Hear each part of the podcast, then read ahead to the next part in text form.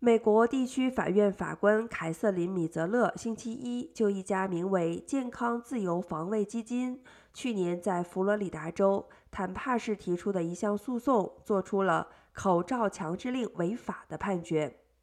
米泽勒法官指出，美国疾控中心下达的防疫强制令指南超越了其权责，而且既没有寻求公众的评论，也没有对其决定做出适当的解释。